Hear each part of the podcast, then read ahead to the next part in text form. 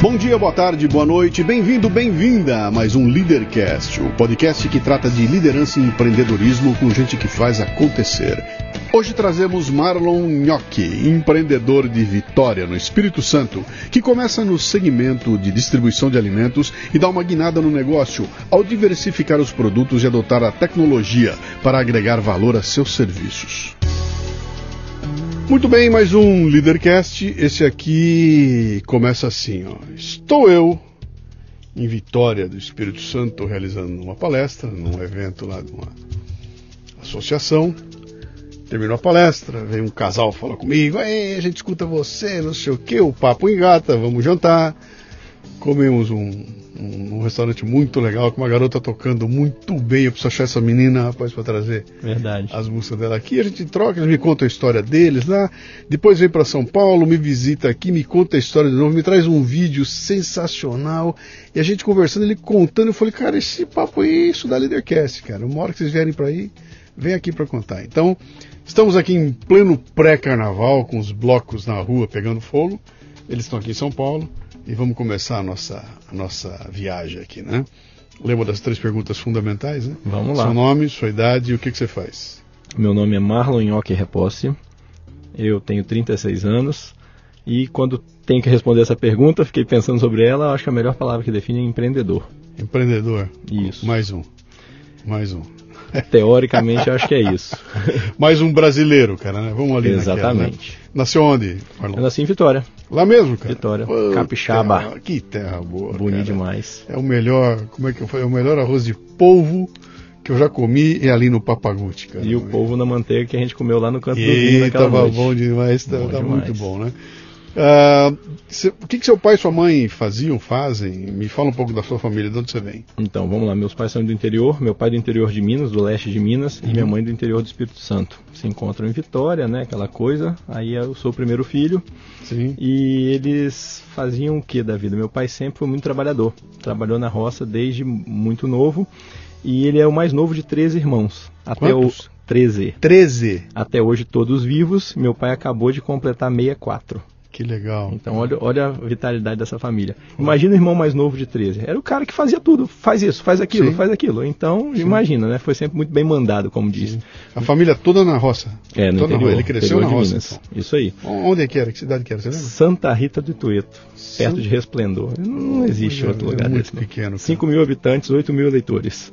Depois você faz essa conta aí que até hoje nem- não bateu. Aquelas coisas, né? É, exatamente. Aí meu pai vem para Vitória e a maior parte do tempo ele trabalha como bancário. Fez outras coisas, né? Então a referência do meu pai era no banco.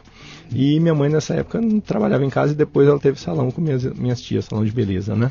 Cara, vocês mudaram. Seu pai mudou pra Vitória com mais 13, mais 12 ou ele não, ele veio, sozinho? ele veio sozinho morar numa casa de uma irmã. Como ele é o mais novo de 13, então Tá. quer dizer, a irmã já era casada, já tinha filho, né? E ele veio morar na casa dessa irmã. Uhum. E meu pai, como eu disse, sempre muito trabalhador. Pensa num sujeito que era para resolver de 5 da manhã, meia-noite, isso aí não tinha problema. Cê- E minha- Você tem irmãos? Eu tenho uma irmã mais nova, né? Quatro anos mais nova que eu, que tá aí, né? Tá aqui fora, Tá. vigiando. Tá ali olhando a gente? Isso aí. E, Samara. e vocês cresceram então numa família onde o pai era um banque, bancário. Bancário, isso. Bancário, né?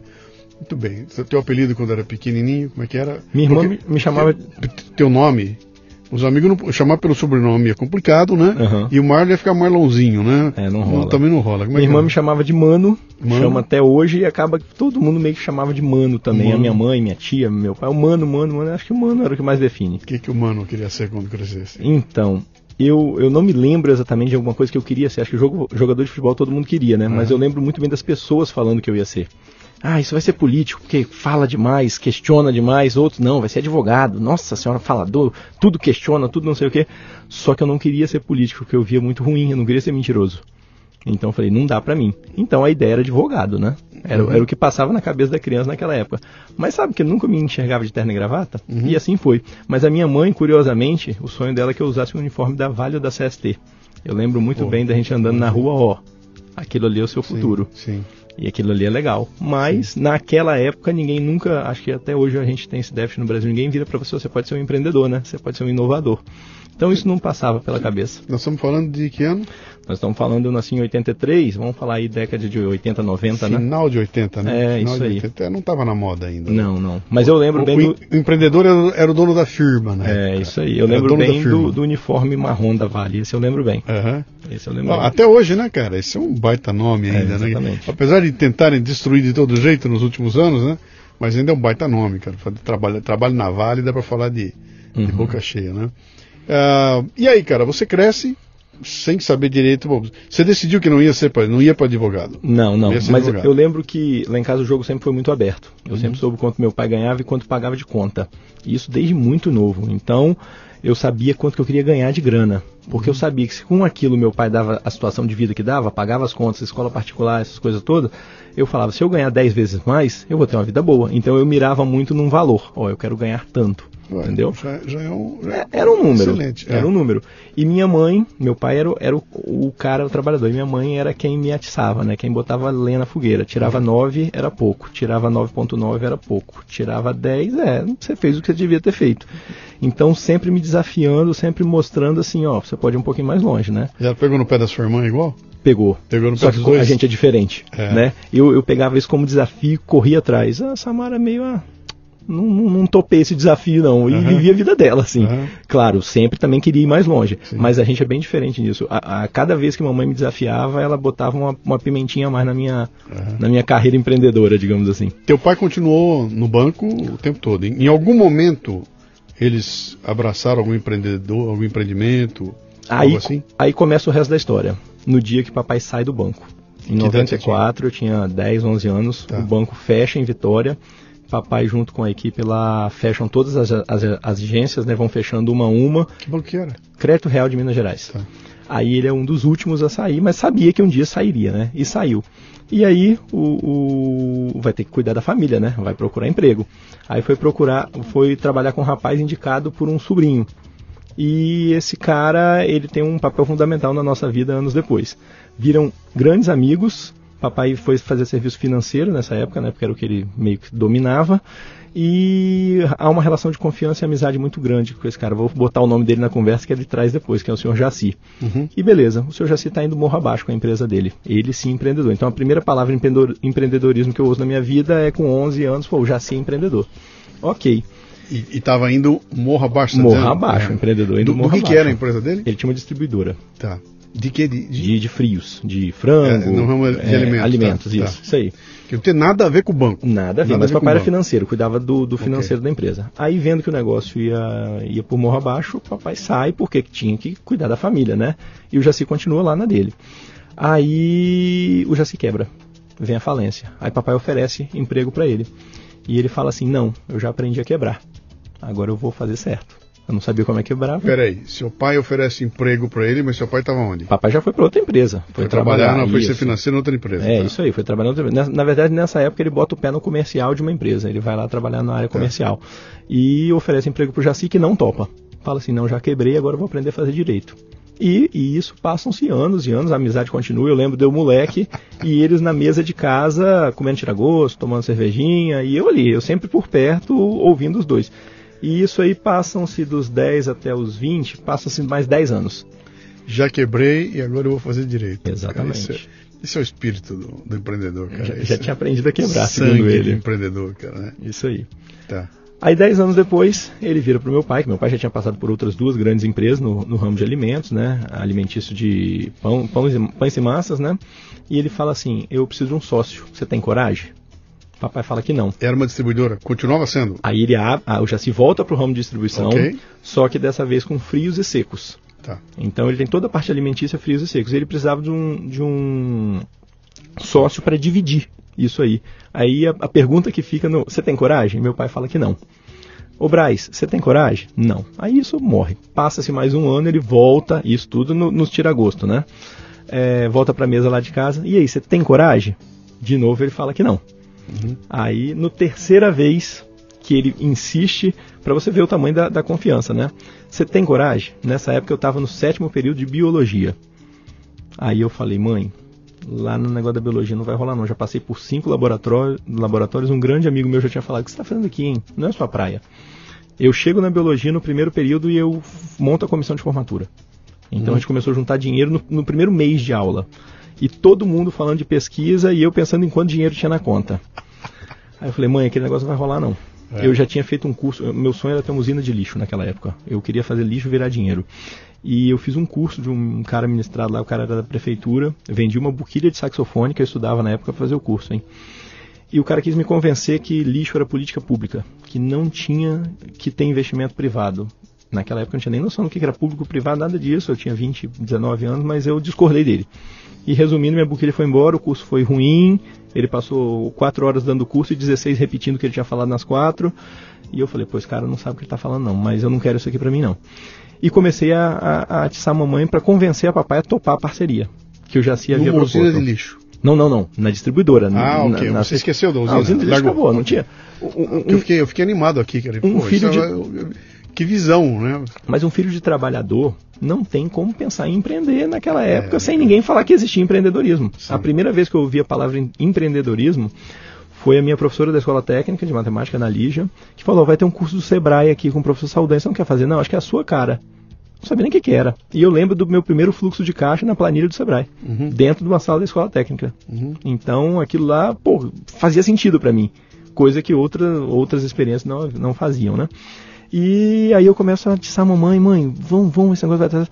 E mamãe é o braço empreendedor da família. Só que talvez na, na época dela, né, esse negócio de a mulher empreender, você, você vê que ela fez muita coisa, tudo você imaginar na vida, mamãe já vendeu a Avon, Tupperware e tudo que ela faz, ela faz muito bem feito. Ela, ela nunca consegue fazer duas coisas iguais. A segunda sempre é melhor do que a primeira. Uhum. Então, vamos pensar assim, se eu comer o feijão da minha mãe uma vez, a segunda vez vai ser melhor. Se a terceira, vai ser melhor do que a segunda. Ah, mas sei lá, ela viu uma, alguma coisa na televisão, ela quer fazer igual. É, ela tá numa de, de cultivar orquídea. Rapaz, vai quebrar a casa pra botar orquídea, porque não, quando ela pega um troço para fazer, a chance de ser melhor é impossível. Então é. eu cresço nesse negócio. Um sujeito muito trabalhador de um lado, que não larga a mão uhum. e uma pessoa que faz melhor todo dia. Olha que, que mistura bacana, não, né? Pô, isso é um, ergue as mãos aos céus, cara. Exatamente. Aí, outro dia eu fiz um programa sobre sorte, né? Uhum. Que eu estava comentando isso, que você não define onde você nasce. Uhum. Não, em que país você vai nascer, em que cidade, você não tem como definir. Isso é pura sorte, né? Uhum. Se você deu essa sorte de ter esses, esses faróis na tua vida com essa, esse tipo de, de visão aí, cara, pô, tá. Não podia ser a, melhor. A matéria-prima tá na mão, né? Tá na pra, mão, pra fazer, exatamente. Né? Só que naquela época não tinha ninguém para falar, vai lá, faz Sim. algo diferente disso, né? Sim. E aí, por fim, meu pai topa a, a proposta do senhor Jaci. Você terminou a biologia? Eu estava no sétimo período nessa conversa aí. Meu tá. pai sai do emprego, tá. começa a abrir a empresa. A empresa abre em abril de 2006. Eu faço o sétimo período até junho. E de junho em diante eu tinha que fazer o oitavo. Eu fui lá e negociei com o professor: Ó, eu não vou mais, não preciso do canudo, vou só formar. Você me libera? Não, não te libero não, fica na aula. Eu saía da aula e saía comprar, no, ia pro corredor comprar as coisas da distribuidora, os insumos uhum. assim, é, sal, arroz, açúcar e assim vai, né? E daí eu formei formei, a formatura foi vai bem obrigado, que foi, eu não fiz TCC, eu fiz licenciatura, né? Uhum. Não fiz monografia, minha monografia foi a formatura. Fizemos uma festa de 100 mil reais com 55, Sim. sobrou para mais quatro churrascos pós-formatura, porque todo o dinheiro captado eu pagava tudo antecipado. O moleque não tem noção do que faz, né? Eu saí no meio da UFS com 10 mil reais para pagar a banda, em dinheiro, pro cara que estava me esperando no estacionamento. Vê se tem uhum. lógica um trem desse. Uhum. Só que a banda ia custar 20, custou 7,5. O buffet que ia custar 50 saiu por 25. Uhum. Tudo assim. Então foi, foi realmente a festa do ano.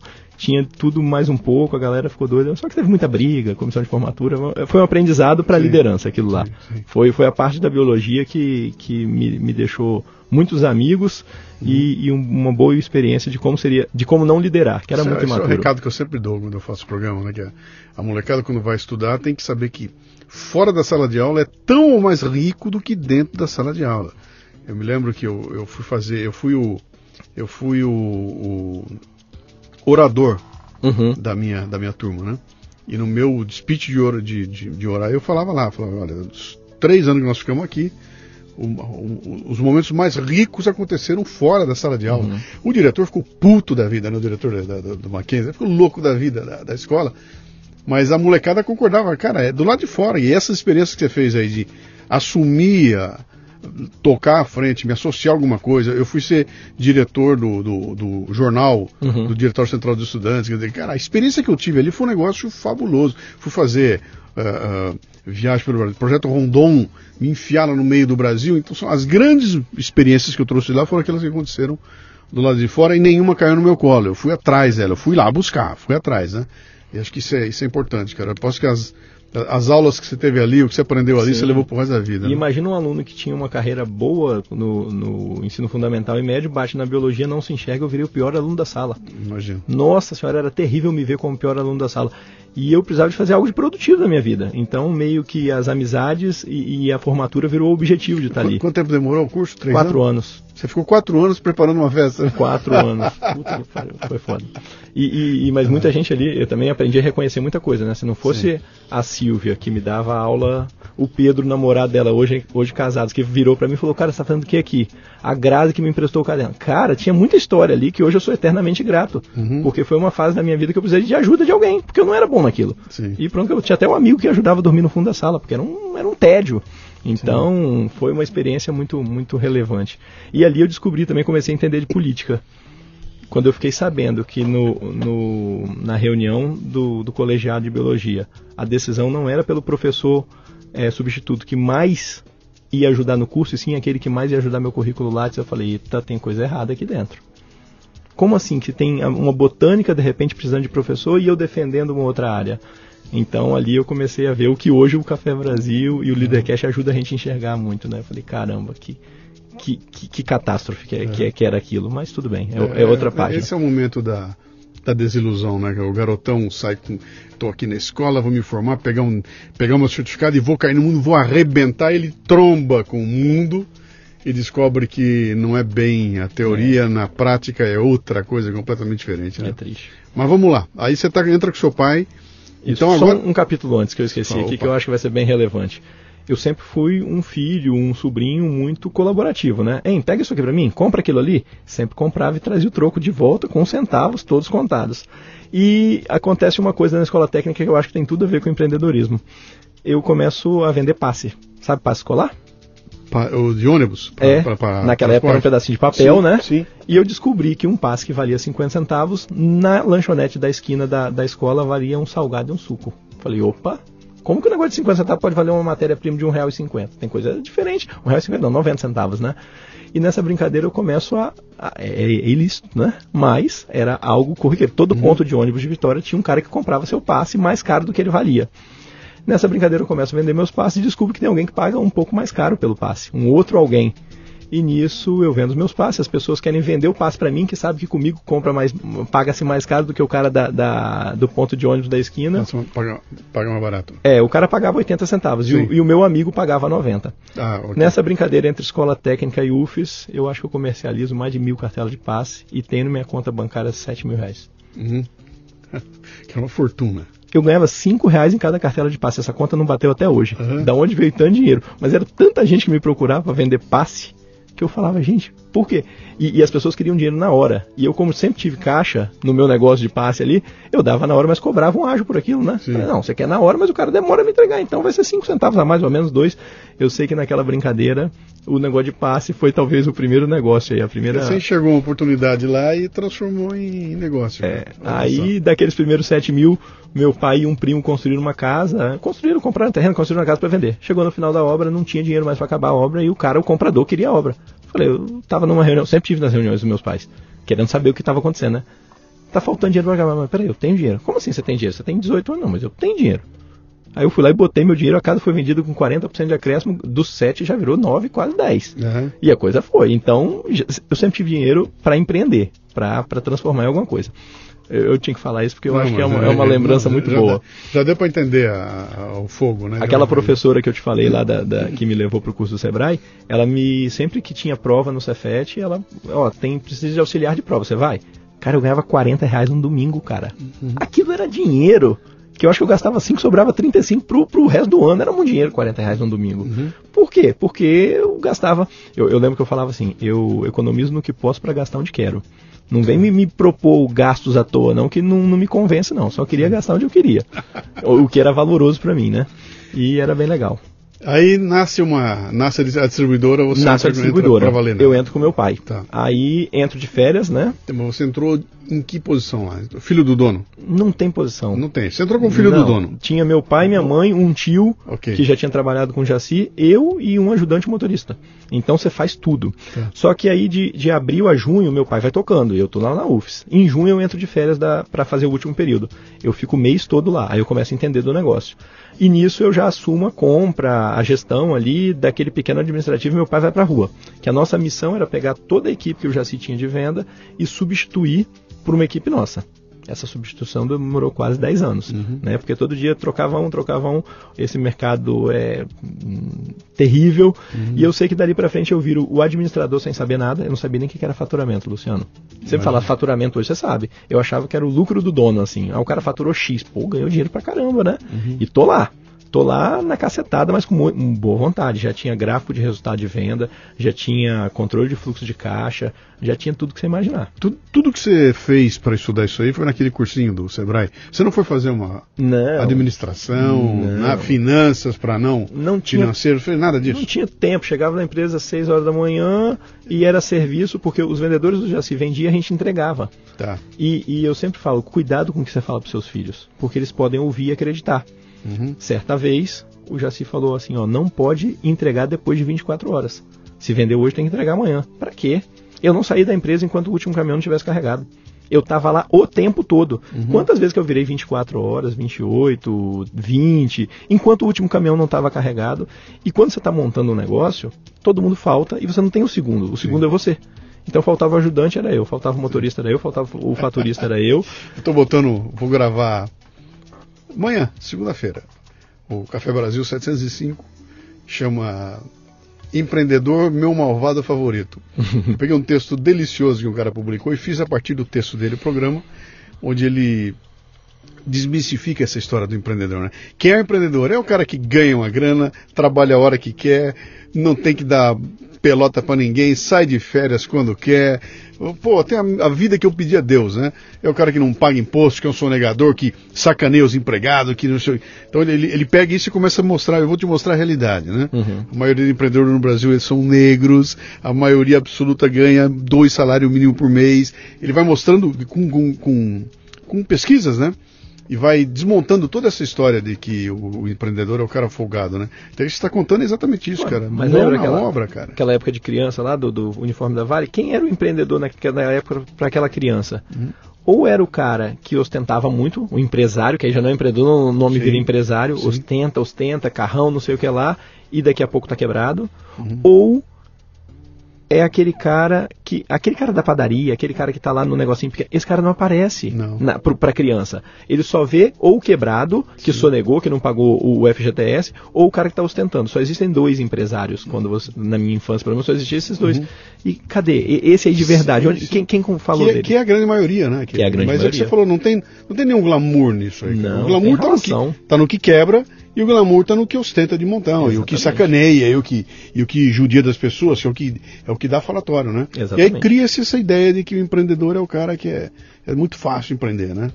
Bom, mas vamos lá. Bom. Aí eu quero saber como é que o negócio engata lá, cara. Aí o negócio vai. Meu pai cuida do comercial, eu do administrativo. E aí vão quase 10 anos. Mas 10 anos do pior sofrimento do mundo. Quantas vezes eu vi minha mãe. Que nesse negócio, não sei pra que nós entramos nisso. Que você e seu pai. Eu e meu pai brigamos muito, mas brigamos de ficar sem se falar anos. Por quê? Porque existia uma imaturidade empresarial dos dois lados, por mais que ele fosse meu pai. Ninguém sabia lidar no ambiente empresarial. E todo mundo querendo acertar, força de vontade grande, mas sem ferramenta. É, o orçamento familiar é uma coisa de você é, gerir, outra coisa é você gerir o orçamento de uma empresa, um fluxo de caixa. Ninguém tinha experiência com isso. Sim. E a gente falou, não, a gente, é, quando a gente conversava, não, esse negócio vai dar certo, vai ser bom. Até porque a empresa sempre cresceu.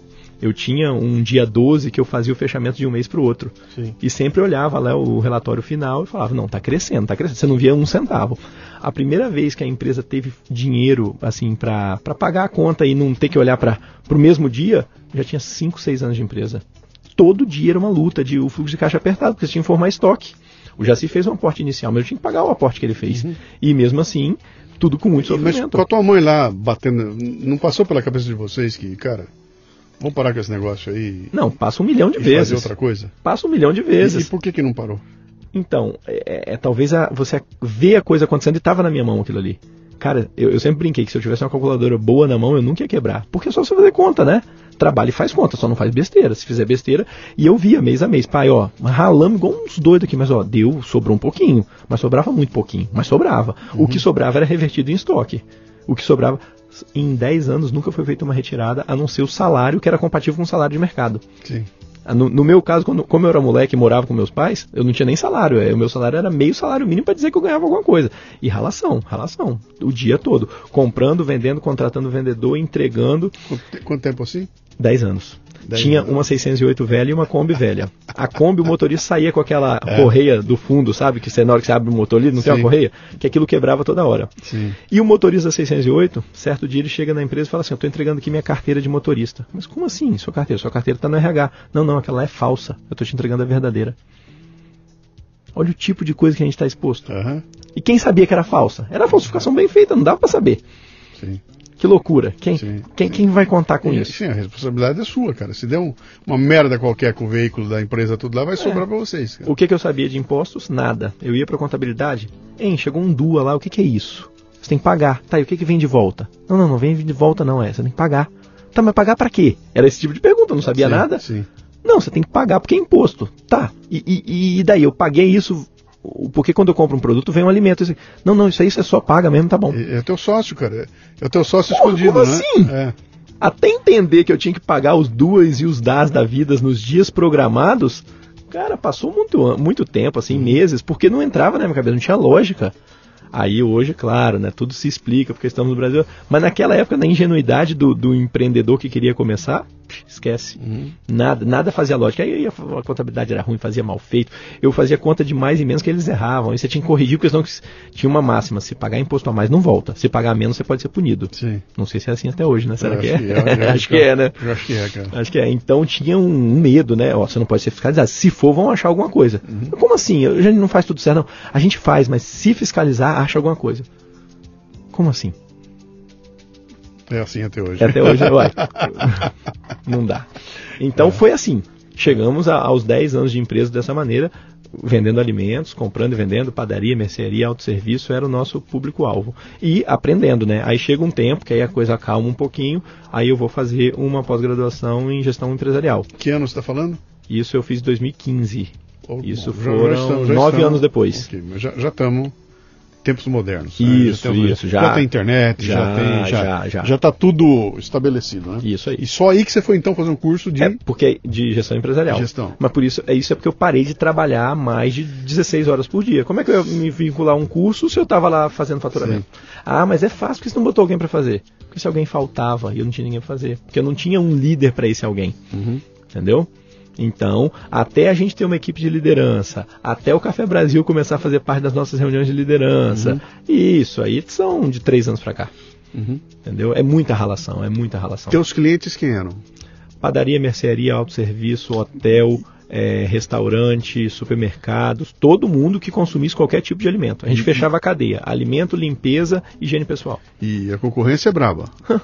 Muito brava. Você é um grão de areia que concorre com os seus regionais e fora os caras nacionais, né? Tá. Você tem aquela galera de Minas ali de Uberlândia que tá lá batendo na porta do Espírito tá. Santo todo dia. E você estava distribuindo marcas conhecidas, famosas, ou é, era segunda linha? O que Não, que tudo, que tudo, tudo famoso, mas tudo também normal. Arroz do Espírito Santo, quem manda? É essa marca que a gente trabalhava com ela. Tá. Feijão, é essa. Óleo de soja, é essa. Só que commodities, você troca cebola. Uhum. Você, você vendia commodities para conseguir vender o restante e era uma briga, margem apertadíssima. Você era trocado a cada um centavo. Uhum. Não, é porque do outro lado da rua tem um atacarejo que, que, que, me vende um centavo mais barato. Por que, que, eu vou comprar com você? Ué, porque eu te entrego na sua porta. Uhum. Você não tem que ir lá buscar, botar o seu veículo no risco. Mas o empreendedor que dono de, de comércio, eu chamo de comércio de porta aberta, né? O Sim. famoso varejo. Ele faz uma conta muito simples. Quanto eu pago aqui e quanto eu pago ali. Só ele não, ele não faz outra conta. Uhum. Ele Aquela, faz as outras caixinhas, né? Do, do, Só existe essas duas. Valor agregado, esquece, não, cara. É esquece. É, preço Serviço, é que interessa. É, é preço é que interessa, exatamente. Uhum. E a gente tem essa confirmação anos depois no projeto que a gente fala daqui a pouco. Sim, sim. Entendeu? É impressionante. Sim, eu tenho, na, na minha palestra lá da Fórmula da Inovação, eu falo, eu começo falando isso, falando da composição da, da percepção de valor, né? Que ela, uhum. ela, ela, ela, nunca é uma coisa só, ela é uma somatória de coisas. Né? Uhum. Né? Uma das coisas é o preço, né? Que evidentemente tem um peso muito grande, mas outras coisas vão também fazer parte. E a coisa mais fácil de você pensa em moda, né? Por que, que uma camiseta igual a outra custa 10 vezes mais que a outra? É porque ela tem um logotipo, cara. E aquele valor. logotipinho ali faz toda a diferença. E aquilo não é preço. Ele traz para aquela camiseta alguma coisa que não tem nada a ver com preço, né? Uhum. E aquela caixinha, se você não considerar aquilo ali, você não vai poder. Preço por preço, tem camiseta muito mais barata, né? Claro. E ali eu estou discutindo aquilo. Só que quando você traz essa discussão da percepção para um mercado como esse teu, que é o da portinha da rua, onde um centavo faz a diferença, uhum. cara, Dane-se essas caixinhas. Você vai falar de reputação, cara. Reputação, vamos falar de marca, tudo. Cara, bicho vai pro inferno. O outro é muito mais barato e. Eu te digo que a empresa se consolidou no mercado porque aquilo que o Jacim me falou lá atrás, eu respeitei. Entregue com 24 horas. Uhum. Todo mundo comprava, pagava um pouco mais caro, porque sabia que a Zarb entregava com 24 horas. Porque esse é um atributo fundamental para esses caras. É. Né? Só que eles são malucos. Se você eles... não entregar, ele perde venda. Ele... Não, ele comprava o arroz, o feijão, o óleo, seja lá o que for, para você entregar até determinada hora que era o almoço almoço do dia do restaurante. Olha a gestão de risco. Sim.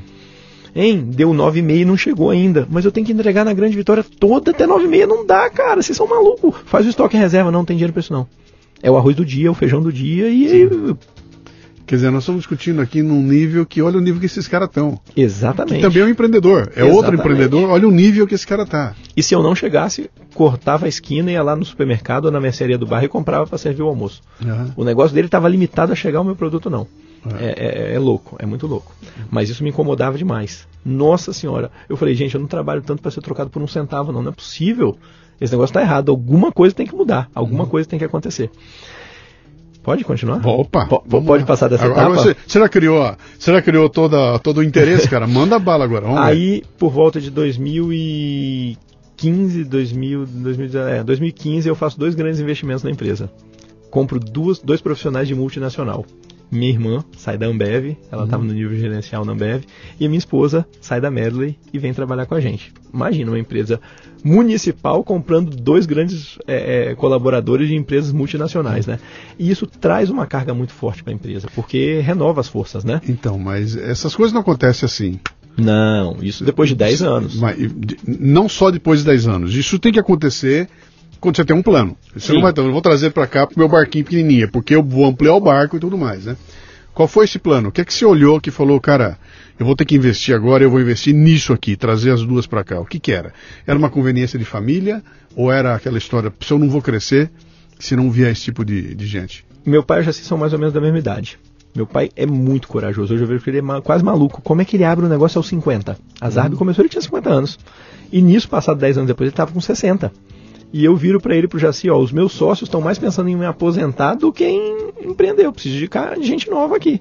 E aquele negócio daquele um centavo me incomodava. Não, não eu não posso servir um, um, ter um serviço de entrega tão bom, ser tão honesto com essa entrega. Você tem que investir, o caminhão não pode quebrar.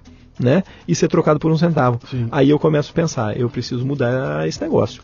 E vem a minha irmã e a minha esposa para quê? Para a gente planejar algo novo, para a gente mudar aquela estratégia e injetar, é o famoso sangue novo no negócio, é injetar sangue novo. A gente queria algo diferente, mas não sabia o que, que era. Existe tá? uma máxima no mercado que diz o seguinte: nunca contrate alguém que você não pode demitir. Uhum. Né, isso se bate. Estão usando muito para falar agora do governo, né? Oh, não contrate alguém que você não pode. O Bolsonaro contratou o Moro e não pode mandar o Moro embora, né? Então. Uhum. Uh, e você está indo absolutamente. Você traz duas, você traz tua mulher e tua irmã mas... para dentro do, do, barco, quer dizer, você, in, você injetou mais família ainda dentro do, da empresa, que é o contrário do que se faz aí fora. Aí fora é o seguinte: uhum. olha, tira a família e vamos profissionalizar isso aqui, porque é, é mais fácil de você gerir o negócio. Né? Você nem pensou nisso? Não pensei, mas não tem problema com isso. Tem um amigo meu que fala até hoje que eu demiti minha mãe. Sim, minha mãe trabalhava na empresa no ah, início, sim, era sim. o financeiro. Só que por mais boa vontade que ela tivesse, o caixa dela não batia. Uhum. Era um processo novo, que a gente não tinha muito tempo de treinar, cada um fazia o seu e o caixa não batia. Aí você olhava para o fluxo de caixa no computador, ah, tem que pagar hoje 50 mil. Olhava para o valor do saldo no computador, tem 100. Ia para o extrato do banco, tinha 30. Uhum. Isso era briga familiar. Pai, não tem dinheiro para pagar. Mãe, o que, que você fez de errado aí que o caixa não bate? E chegou um dia que eu virei para ela com todo o amor do mundo e falei, mãe, hoje você não vai. Ela ficou um bom tempo sem falar comigo. Uhum. Mas eu tenho certeza que naquele momento eu tomei a melhor decisão para minha empresa e para minha família. Uhum. Hoje, graças a Deus, isso deu certo. Chegou um outro dia, são dois fatos muito interessantes na minha vida. O dia que eu, no café da manhã, eu virei para minha mãe e falei: Você não vai, com amor, tá? Não pensa que foi fácil, mas uhum. eu falei. E um dia que eu virei pro meu pai e falei assim: Ó, eu não vou ficar o resto da minha vida brigando com você. Eu vou fazer qualquer coisa na vida, menos continuar brigando com você. Então vai lá com seu sócio, que na época não era sócio da empresa, eu estava lá fazendo o que tinha que fazer, e vê quem vai ficar no meu lugar, porque eu faço muita coisa aqui. E vocês têm que decidir quem vai fazer o que eu faço. Vocês têm um dia, um mês, um ano, dez anos. Eu só saio o dia que vocês deixarem, mas eu não vou brigar com você pro resto da minha vida. E passou 30 dias falou com o Jaci? Não, eu fui no Jaci. Tremendo de medo. Um moleque de 24 anos, tinha 3, 4 anos de empresa. Jaci, papai falou com você que eu tô querendo ir embora? Ele não, falou não. Mas tá bom. Passa mais 30 dias eu volto. Já se papai falou com você que eu tô querendo ir embora? É sério que você falou aquele dia? Falei, claro que é sério. Eu tava quase morrendo aqui, você achou que eu tava brincando? Não, se é sério, então a gente vai ter que conversar melhor. Porque se você sair, eu não fico só com seu pai. Rapaz. Lembra aquela, aquela passagem bíblica do, de partir o neném no meio? Foi a primeira coisa que veio na minha cabeça. Deixa do jeito que tá, mas não mata a empresa, porque era um filho.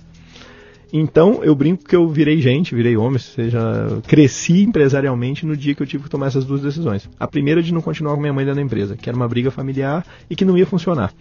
E a segunda foi o dia que eu falei com meu pai que eu preferia ser filho dele e estar tá em, em família do que ter que brigar eternamente. E aí, o destino é. O destino, a sorte, cada um chama de um jeito. A menina que entra no lugar da minha mãe para resolver o problema do caixa rouba a gente. Essa é outra máxima, tá? Que se usa muito na, no dia a dia, que diz o seguinte, cara, mantém, pô, é meia boca, mantém, que não se confia, você confia. Uhum. Essa pessoa não vai te roubar, é alguém da família, não vai ter, que você pode ir de olho fechado, que ela vai, ela pode dar a chave do, do, do cofre, que ela não vai te fazer nada. Você vai trazer um outro de fora aí, que não tem compromisso nenhum, uhum. e essa pessoa te rouba. E, Mas... vo, e, você é o 18 19 caso que eu escuto igualzinho. Cara. Mas foi a melhor decisão que eu tomei e eu vou te explicar por quê. Sim com minha mãe no caixa e o caixa não batendo, alguém estava roubando e a gente não conseguia ver, porque Sim. o caixa não batia. Com a menina roubando e o caixa batendo, eu descobri. Sim. Então, ela, ela, na verdade, ela conseguiu burlar o sistema para conseguir fazer o caixa bater, que batia todo dia. Eu falei, tem coisa errada. Aí fui futucar e achei. Então, eu brincava na época, eu prefiro um ladrão que eu consigo controlar do que do que a minha mãe, que não tem nada maior no mundo do que a mãe da gente, né? Sim. Que eu não consigo ter controle dos números. Sim. Então foi um baita do aprendizado. Se você falar hoje, qual, qual dos dois você escolhe? Eu continuo escolhendo quem vai me roubar. Porque uhum. eu vou descobrir e vou parar. E quando você não tem controle, como é que você faz? Eu não sei. Eu Sim. só sei trabalhar com controle. Se eu não tiver controle, deu quanto? Não sei. Sobrou? Não sei. Faltou? Não sei. Nada Mas, disso. Ah, o preço disso é eterna vigilância, né, cara? Você tem que estar. Tá o preço da liberdade é eterna vigilância. Absolutamente ligado. Não dá para vir das costas e deixar na não. mão de ninguém. Exatamente. Tem que estar em cima, tem que saber onde mexer. Sabia que tinha coisa errada. Sim. Demorei um ano para achar, mas achei. Sim. Então, o preço da liberdade é eterna vigilância, Sim. não tem jeito. E aí, senta um dia numa mesa de um restaurante à noite, eu e meu pai Jaci, para definir o rumo do negócio. Porque eu não ia ficar brigando com meu pai. E aí, a decisão tomada, naquela época, eu e meu pai ia parar de conversar empresarialmente. O Jaci falou, ó, eu administro junto com ele e você toma conta do comercial. Mas vocês dois não conversam mais. Muito sábia a decisão dele. Uhum. Eu doido para contar as coisas para papai, porque eu sempre contei. Cada dia eu dava um relatório completo em casa na hora que eu chegava. E ele doido para perguntar. Nós ficamos meses sem nos falar. Mas sabe a decisão. Daquele dia em diante, a empresa duplica em tamanho em dois anos. Como que é a questão da gestão? Então, então na hora que vem minha irmã e minha, minha esposa, uhum. cara, eu já estava tarimbado. Deixa, deixa, deixa, eu fuçar um pouco mais esse, esse, essa, essa, essa parte é, é muito boa aí. É claro que a, a, empresa não duplicou de tamanho, ou triplicou, sei lá quanto foi que você falou aí, porque você parou de discutir com seu pai. Não foi por isso. Parei de discutir, ela mudou, né? Você deve ter aplicado algum tipo de ação ali que mudou alguma coisa em termos de. Porque se o processo continua tudo igual, a empresa continua do mesmo tamanho. Então uhum. não é eu parei de falar, não, pera, tem mais alguma coisa que aconteceu ali. Vocês fizeram uma divisão de trabalho mais clara. A grande mudança, na minha opinião, foi a seguinte eu sou muito fácil de decidir as coisas porque eu sempre, quase sempre decido tecnicamente. Uhum. Então, eu, um exemplo que era muito real: meia carga de óleo custava 60 reais, uma carga inteira custava 58. A diferença era muito pequena. Sim. Mas se eu comprasse a carga inteira, eu ficava mais é, é, forte no mercado, competitivo, né? Sim. Se eu comprasse meia carga, eu tinha dinheiro para pagar, a carga inteira eu não tinha. E eu virava para papai, pai, o que você acha? A gente ficava discutindo aquilo e ninguém decidia nada, porque eu esperava que ele decidisse, porque era meu pai. E ele, ah, pode ser assim ou pode ser assado. E nesse negócio ninguém decidia. E quando é. decidia certo, comemorava. Quando decidia errado, um brigava com o outro. Então, o que aconteceu? Eu tive a oportunidade naquele momento de errar. Hum. E errei. Teve uma vez ouvindo uma reportagem na CBN que o commodities iam subir, não sei o que lá. Fui lá, comprei arroz, comprei óleo, comprei açúcar, duas cargas de cada, lotei o depósito. Ótimo. Como é que você paga? Não tinha fluxo de caixa para pagar. Uhum. Saio correndo na hora que eu vejo que o negócio já dá errado, vou lá no Jaci, que era o sócio, né? Hein, fiz besteira. O que, que você fez, garoto? Comprei demais. E aí, cadê o produto? Tá dentro de casa. E qual é o problema? Mas que eu não tenho dinheiro para pagar. Só que eu já fui tudo preparado, né? Já sabia quanto que eu precisava, o tempo que eu precisava, me empresta o dinheiro que eu te pago em tal dia sem cessar. Mas se eu não passo por aquilo, eu não ia aprender. Entendeu? Na, naquela época não tinha técnica, Luciano. Sim. Naquela época era na porrada e, e no, no empiricismo. Mas aquilo me fez crescer. Me fez hoje tomar uma decisão maior. Uhum. Se, eu não, se eu ficasse filho do meu pai ali, o filho do meu pai sempre estava esperando que o pai me ajudasse. Não que ele não quisesse, ele queria, mas Cara, não tem técnica. Era duas... Você, você, você pode dizer que você conseguiu é, acelerar o processo de decisão. Isso. As coisas ficaram e comecei mais a medir, mesmo que, acertei, mesmo, que, mesmo que o risco aumentasse, Sim. é mais, é mais é, é, como é que erre mais rápido, erre com mais rapidez, entendeu? E, acerte, e, e, e corrija é. rapidamente do que fique eternamente. Ah, Tanto protege, que eu mais acertei do que errei, porque nós estamos aqui hoje até hoje crescendo, né? Tá. Se tivesse errado mais, acredito que tinha quebrado, né? Você está ouvindo o Leadercast, que faz parte do Café Brasil Premium, a nossa Netflix do conhecimento, que redefine o termo estudar ao transformar o seu smartphone em uma plataforma de aprendizado contínuo. No Café Brasil Premium, através do site ou pelos aplicativos para iOS e Android, você pratica uma espécie de MLA, Master Life Administration, recebendo conteúdo pertinente, de aplicação prática e imediata, que agrega valor ao seu tempo de vida. São videocasts, sumários de livros, podcasts, e-books, eventos presenciais e a participação em uma comunidade nutritiva, onde você faz um networking com gente como você, interessada em crescer. Acesse cafedegraça.com para experimentar o prêmio por um mês sem pagar.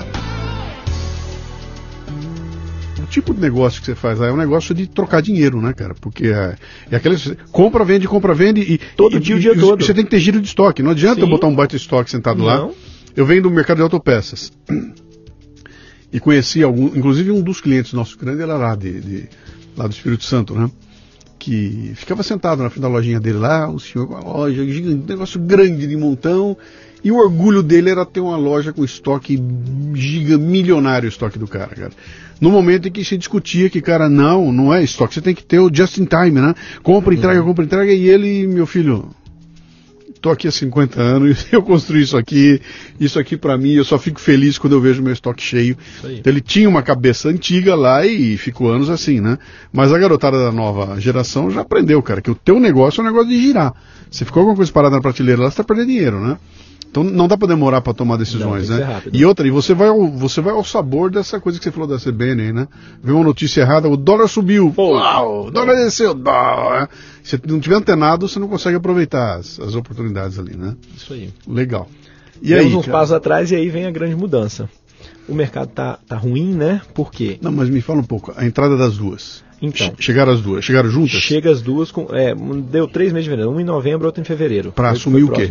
A minha irmã Samara, a área comercial da empresa, okay. e a Cândida Novos Projetos, a minha esposa Novos Projetos. A gente tinha um monte de ideia e não tinha quem fizesse. Tá. E, e, ela veio para assumir. Nessa época a gente começa a participar de licitação, a gente começa a fazer cesta de Natal e cesta básica, que já tinha os insumos lá dentro, era só botar na caixa e tentar é, é valor, agregar, agregar valor ao produto, né? A ideia inicialmente era essa. E a Samara veio para entrar no lugar do meu pai, teoricamente, né? Que já devia, já estava com vontade de, de, de, desacelerar um pouquinho. Está lá até hoje na empresa, trabalha, é, é participativo, uhum. mas a, a, rua ela é muito cruel, né? A Sim. rua suga bastante energia. E até aí tudo bem, deu tudo certo. Lembrando que a empresa é de 2006. Então, a gente é filho daquela geração que acha que todo mundo está rico e milionário, né? É, o Lula fez todo mundo acreditar uhum. nisso, né? Então, de 2006 a 13, se eu não me engano, 12, Cara, o mercado está aquecidíssimo, o nego comprando, era difícil contratar, porque os colaboradores tinham muitas opções de emprego, então o nego tava nem aí, tava nem aí, mas o mercado estava aquecendo. Eu não sei o que é cair faturamento de um ano para o outro, sempre cresceu. Então o negócio era bom. O problema é quando vem 2015. Uhum. Eu lembro que eu estava nessa época fazendo a pós-graduação, todo mundo reclamando e eu morrendo de rir. Falei, gente, vocês estão reclamando de quê? Meu faturamento só cresce, tá tudo ótimo. Janeiro de 16 negócio em bica. E eu tinha recém contratado um gerente comercial de uma outra empresa que tinha sido demitido e ele veio para bombar o negócio. Nisso as duas estão indo bem, tá? As duas vão, vão tranquilas. Uhum. Colaboraram pra caramba, ajudam muito a empresa até hoje, porque realmente é sangue novo. Janeiro de 16 o trem bica para baixo, o avião parece que vai cair. E você desespera, porque num negócio onde é tudo muito justo, você não pode perder faturamento, né? Não. E aí eu vi, eu vi que o pessoal estava reclamando na, na pós, era verdade. Chegou em mim, que foi o Commodities, é o último a, a sofrer com a crise, né? Uhum. E ficou realmente feio. E a crise é a oportunidade de você fazer algo diferente. Esse gerente tinha experiência com outros produtos que a gente não tinha. Ele falou, hein, por que, que você não trabalha com Havaianas? Eu falei, ah, meu querido, porque eu sou um Harris mortal que estou aqui vendendo arroz, né? Você acha que a Havaiana quer vir aqui vender para mim? Ela vai vender para os grandes. Não, eu conheço o rapaz, pá, a gente vai tentar, vamos lá, vamos lá. Começamos a trabalhar com Havaianas no meio de 17. Isso dura um ano, tá? Um ano, 16 foi sofrimento total. Uhum. O cenário político tá terrível e o cenário econômico vai, vai junto, né? Quer dizer, você estava com comida até então? Aham. Uhum. E aí, de repente, vem Havaianas. Isso, que é um mercado completamente diferente. Que não tem nada a ver com comida, mas que está à venda no mesmo ponto que vende tuas comidas. Exatamente. Lá ele também vende, então é. tem algum sentido porque você está vendendo para o cara no mesmo, no mesmo ponto. Tem tá? algum sentido. E a gente tinha alguém que tinha o um know-how. O, o gerente comercial, o Márcio, tinha o know-how, tinha o conhecimento, né? Então daí a gente começa a trabalhar com Havaianas. Só que é um mundo completamente diferente. Porque ali você roda todo dia, Havaianas tem que ter um baita do estoque, não pode faltar produto, não sei o quê. Mas era assim, era muito de brincadeira. Ah, era mais um item, eu tinha 120 fornecedores na época. Então era só mais um. De repente a Havaianas começa a ser 5% do meu faturamento, 10, 15, 20, 25, 30. Em 18. Isso, início de 18 a Havaianas já começa a configurar aí como um, o meu maior fornecedor, porque todos representavam muito pouco. Sim. Ela passou a ser o primeiro.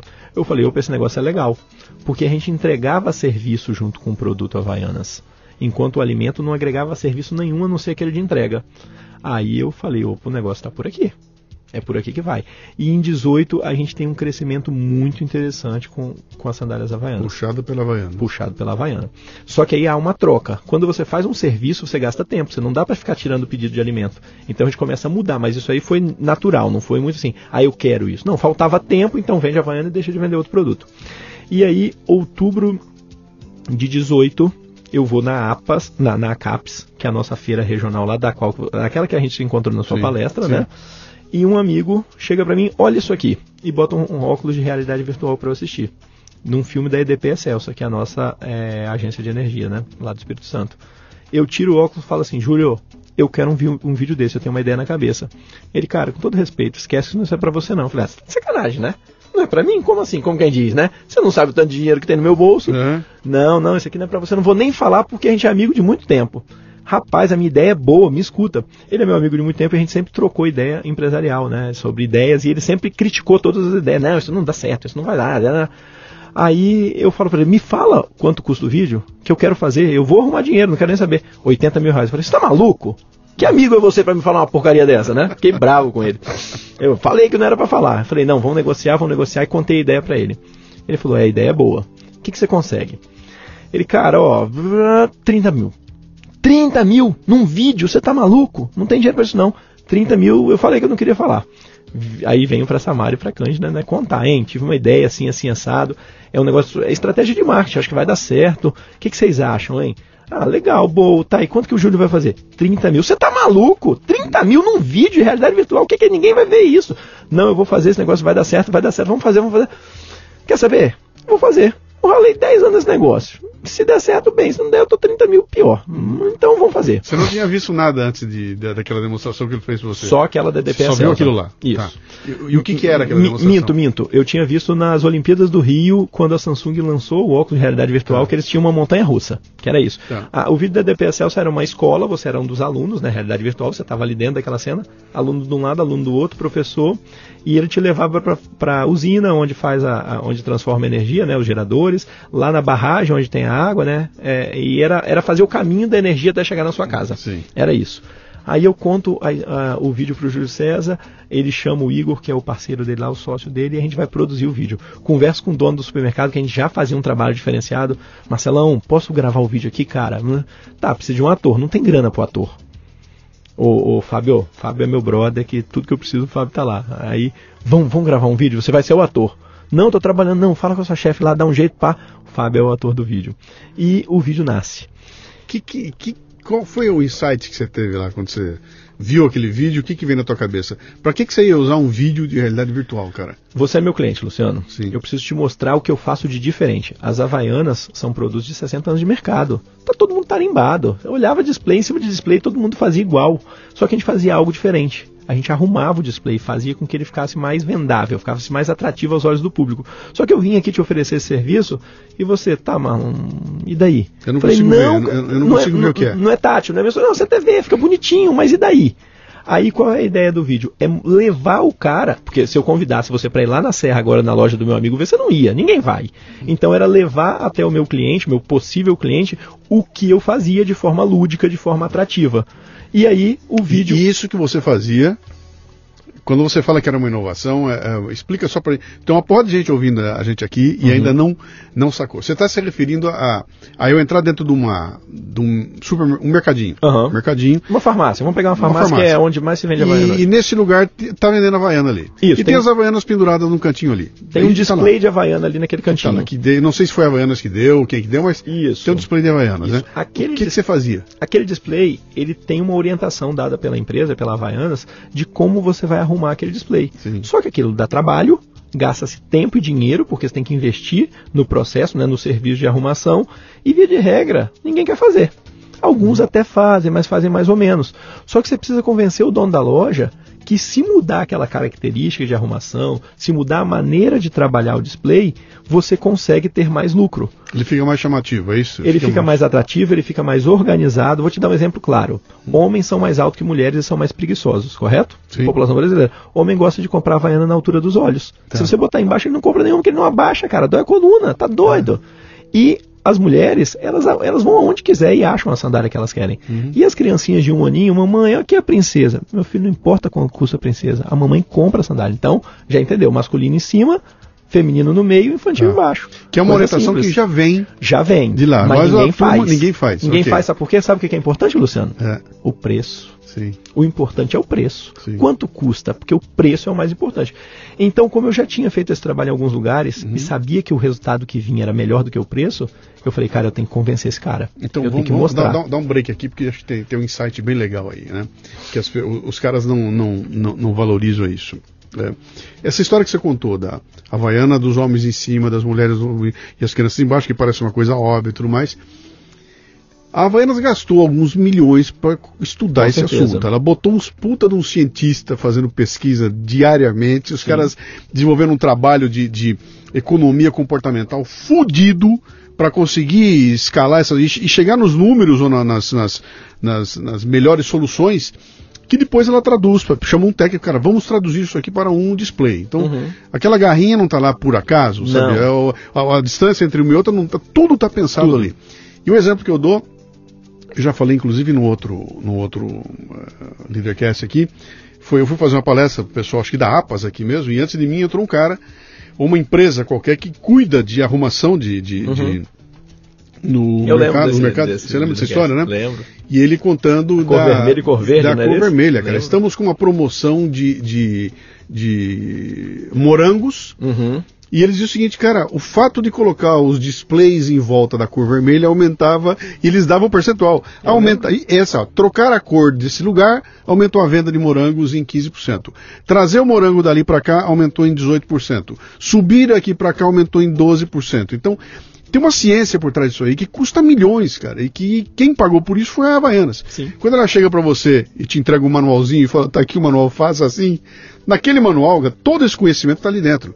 E a turma pega aquilo, ah, essa porra dá trabalho, joga num canto aí. Vão vender de- barato. E joga fora a ciência que os caras desenvolveram lá atrás, né? Você Fica- sabe da minha alegria e satisfação de estar aqui, É, da alegria de ter te conhecido, de toda a história que o Café e o Leadercast têm na minha empresa. Uhum. E você sabe que na hora que o vídeo estava sendo produzido, era esse podcast que eu estava ouvindo. ah, é, dessa história. Cara, cara, que loucura. Eu falei, cara, olha, tem alguém pensando que nem eu tô pensando aqui. Aham. Tem alguém fazendo lá alguma coisa. Só que o cara pesquisou. Eu não, eu estava ali no meio do, do, do, olho do furacão. Mas toda vez que eu ouvia um podcast, uhum. vinha uma ideiazinha, ficava alguma coisa. E essas coisas foram se somando. Sim. Então, o, o, Café Brasil e o Leadercast tem toda a influência nesse resultado. Legal. Mas muito legal.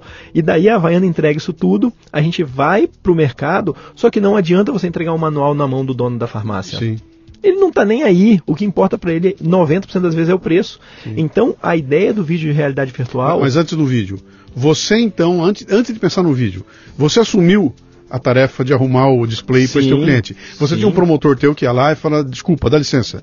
E você arrumava aquilo uhum. para que o dono da farmácia não se preocupasse. Só que esse cliente é um cara super inteligente que eu admiro muito, que é o Marcelo do supermercado Canguru. Uhum. Ele falou, Marlon, nunca ninguém me serviu um bom, um, fez um bom serviço com a Havaianas, mas eu confio muito em você. Eu vou deixar você fazer. E a gente foi, e, e, o Marcelo muito técnico, adora gráfico. Caramba, olha aqui, olha o gráfico. E a gente, a, a nossa reunião sempre era sábado, né? Ele estava de plantão no sábado, eu ia lá bater papo com ele e ver resultado. Sim. E aí, cara, olha aqui, olha o que está acontecendo. A gente quase dobrou o faturamento dele. Só arrumando o display. Só fazendo a regra que a gente aprendeu com o Viana, que é o gerente comercial da Vargatas, é. e o Vitor Frari, que é da parte de marketing. Tá, deixa eu bater nessa tecla muito. Não houve, não mexeu em preço. Não. Não houve nenhuma promoção quinzena da Havaiana, não teve nada disso. Não. Foi só arrumação, só arrumação. de display. Só. Quanto você falou que subiu? No caso desse primeiro experimento com canguru, quase dobrou. Deu 70%. Que loucura, cara. E eu te digo mais, você falou da camiseta que tem uma marquinha que muda. Hum? Cara, é exatamente isso. Quando você falar, ah, Havaianas é sandália, chinelo. Mentira, Havaianas é moda. Sabe hum. o que mais sai do Brasil para presentear gringo? É, pô. Sandálias Havaianas. Sim. E aí, o cara quer ter prazer ao olhar para o display. Na hora que ele vê aquele troço bagunçado, aquele troço mal arrumado, e sai falando, não vou achar o que eu quero. Ele precisa encontrar o que ele quer. Uhum. E, e, e, muitas vezes, o cara que decide, o comprador, o dono da loja, ele está envolvido com tanta coisa que ele quer olhar o preço e ele não olha essa outra parte. Uhum. Sabe por quê? Porque ele é muito sugestionado à compra do arroz e do óleo o mesmo comprador muitas vezes compra os dois produtos. Tá. Aí você vai falar de moda com comprador de supermercado, padaria e farmácia. para, né, Luciano? Você está inventando moda? Você está querendo me, Frescura, você tá querendo me passar uma lorota? Uhum. Aí nasce o vídeo e junto com o vídeo vem todo um projeto, que a gente chama de projeto de, de realidade virtual, né? Um uhum. vídeo de realidade virtual eu levo o vídeo, mostro pro, pro dono da farmácia. Tá vendo isso aqui? Tá. Levar o, livro, o vídeo significa levar o óculos. O óculos de realidade o capacete, virtual, não sei o que, que você é leva. O óculos, é o isso. óculos, você leva lá. De dois minutos e meio da vida dele. Sente aqui, põe senta, o óculos. Eu equipo, igual eu fiz com você. Sim assiste esse vídeo, não falo mais nada, só me é, apresento. Meu nome é Marlon, acontece. eu sou diretor da empresa e eu criei essa ferramenta. Tá. Assista. Qual é o bom do vídeo de realidade virtual? Quando eu te mostro um vídeo no celular ou no computador, você começa a ver o vídeo, olha para o meu rosto e fala, nossa, que legal, né? Mas você parou de olhar para o vídeo, está olhando para mim? Sim. Aí daqui a pouco, você com realidade virtual você não consegue desviar. É dois minutos e meio de pura Sim, atenção. E você está lá dentro, né? Você está lá você dentro. mergulhou lá dentro, mergulhou. né? Você mexeu tem toda a sensação do gaming, daquela Isso. história toda de. Aí o que, que eu faço? Eu gravo o cara assistindo o vídeo para ele entender a reação dele, como eu te gravei. Uhum. Você olhou para todos os lados. Aí eu já percebi, peraí, o Luciano tá olhando para 360, ele é um cara curioso eu posso explorar um pouco mais disso com ele. Uhum. O cara que só fica olhando para frente, eu não posso explorar tanto, porque ele não foi tão curioso. Então eu começo a observar como ele se comporta. No óculos tem adesivos da empresa para marcar, ó, esse óculos aqui não é um óculos da Samsung, mas esse aqui tem a marca Zarvi colocada nesse vídeo, né? Então o cara começa a ser impactado desde o momento que eu estou montando a ferramenta. Uhum. E daí ele assiste dois minutos e meio. Aí eu falo, viu? Viu, né? Gostou? Ah, legal, porque todo mundo se encanta, é inovador, né? A tecnologia de realidade virtual não é todo não, mundo que vi, conhece. Eu, eu, você trouxe aqui aquele dia, eu vi, e é um barato. É um barato. Você porque... que é um cara super tecnológico. Não, não, e, que não sou do ramo, e que não tem a é. menor ideia do que é, o que, que é a Havaiana na exposta lá, né? Mas a gente entra dentro do mercado e passeia por um mercado e vai olhando e de repente você chega no display da Havaiana, tá o display lindo, maravilhoso lá, e é como se você estivesse no local mesmo. É, eu, e olho para trás, tem alguém lá no caixa, tem Exatamente. alguém, tem um carro passando na rua, tá tudo ali dentro e você está envolvido nesse ambiente. Não tem como não não assistir, não sair de lá impactado, né? Impactei. O que eu chamo isso? Abrir a porta. Sim. Agora eu vou falar. Eu sou biólogo, mas acho que eu sou um bom orador, né? Acho que eu é. falo direitinho até. Já, já ouvi essa frase, você fala direitinho. Então eu falo, olha bem, tá vendo isso aqui? Eu posso mudar a sua história. Só que eu não, não posso deixar você correndo risco. O risco é meu. Então vamos fazer o seguinte: se eu não te entregar 50% a mais de lucro, eu pago a diferença em dinheiro corrigido. Você topa?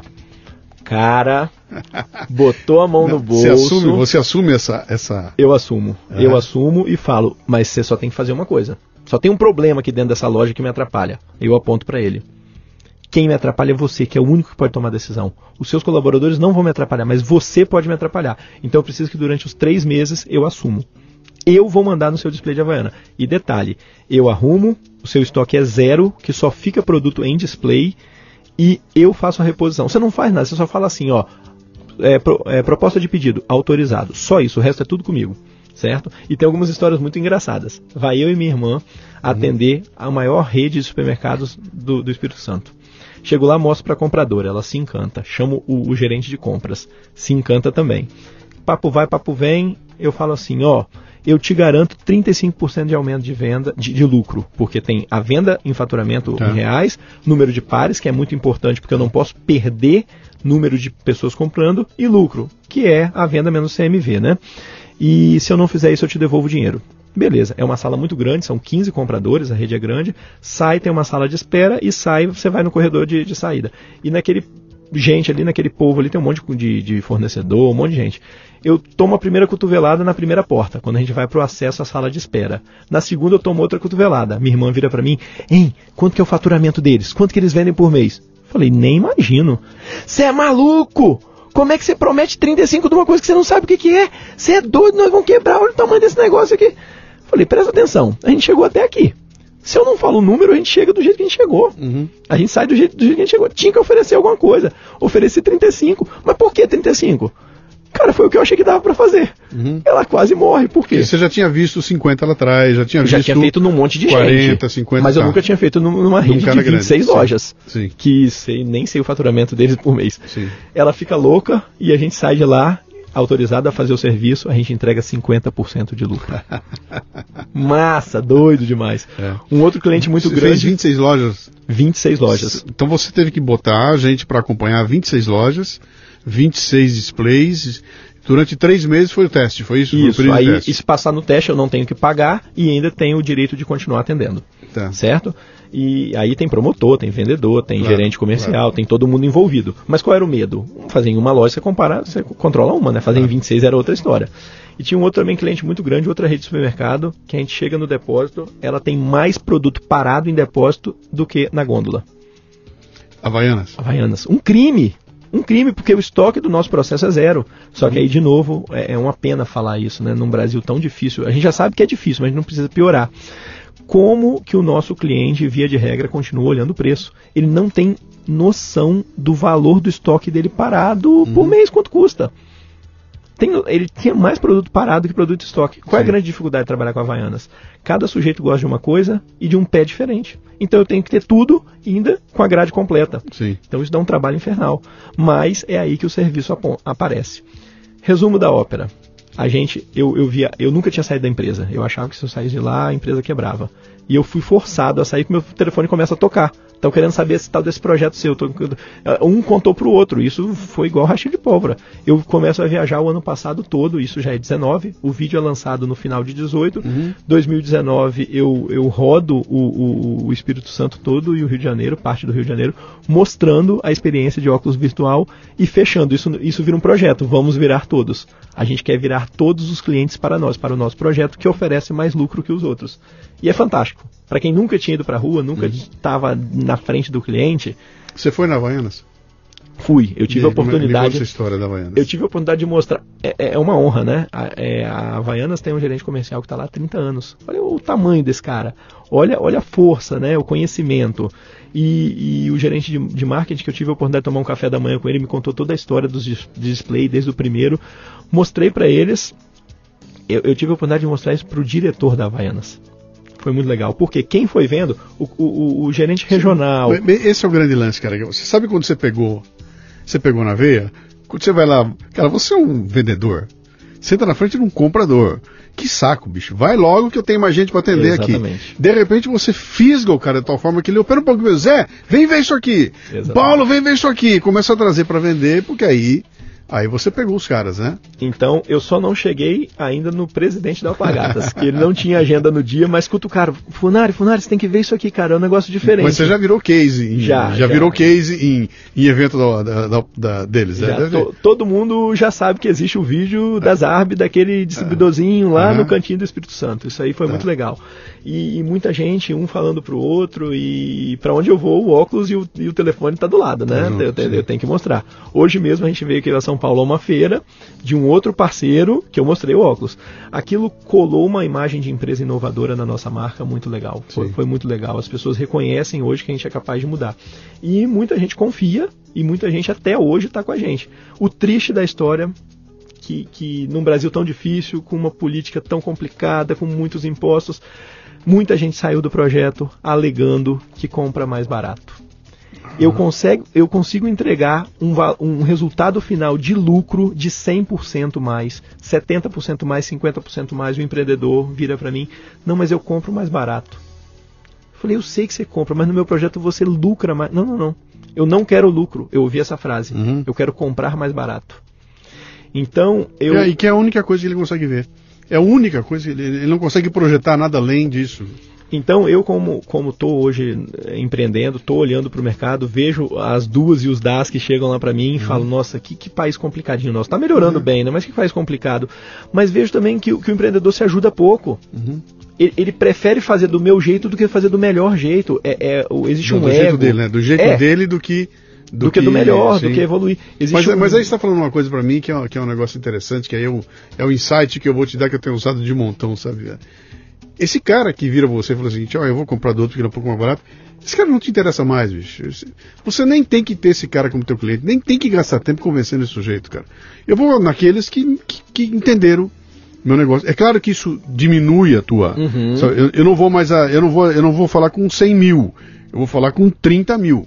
Mas que seja 30 mil que é o cara que olha e fala, puta, entendi o que é, vou valorizar e vou mudar para atender você aí. O outro vai ficar para trás e vai ser atropelado. E uma uhum, hora ele vai ter que vir. Sim. Agora, até que isso aconteça, tem que ter paciência, tem que ter, né? Tem que pagar outra, conta, Tem que né, pagar Luciano? conta, exatamente. É. Uma, coisa. uma, coisa que foi bem legal desse projeto, que eu mostrei para muita gente, muita gente ficou sabendo e contou para outros, e eu tive a oportunidade de estar, alguns, estar com alguns empreendedores capixabas para mostrar, como amigo, né, falar do projeto. O seu Paulo da Atacado São Paulo virou para mim, esse projeto não é para mostrar para o cliente, não. Vocês têm que vender lá na Havaianas. É eles que precisam implantar isso aí no Brasil todo. Sim. Aí eu falei, pô, cara, eu não estava sonhando tão alto, não, mas por que não? Porque realmente, se a gente consegue, dentro de uma marca que já é, que claro, tem um, claro. um, share de mercado fabuloso, se a gente consegue buscar mais umas fatias, opa, peraí, eu claro. acho que dá pra gente ir um pouquinho mais longe. E aí, cara, tem uma situação muito legal. Na hora que você passa por um desafio desse, onde todo mundo te chama de maluco, que você investe um baita de um dinheiro, cara, 30 mil reais para a empresa naquele momento era muito dinheiro. Era um E o negócio dá certo, os, os caras tira, tira a camisa de força do maluco, entendeu? Opa, peraí, você é um maluco que deu certo, você pode dar mais um passo. Uhum. E aí você ganha uma certa liberdade para inovar. Tem um outro parceiro nosso que é muito bacana, que é a Unicharme. A gente não vende só Havaianas, né? A gente vende fraldas mami pouco. Se eu tivesse um filho, eu teria trazido aqui para você fazer um fraldas, filho pequeno, né? Sim. E aí a gente começa a fazer, a inventar moda.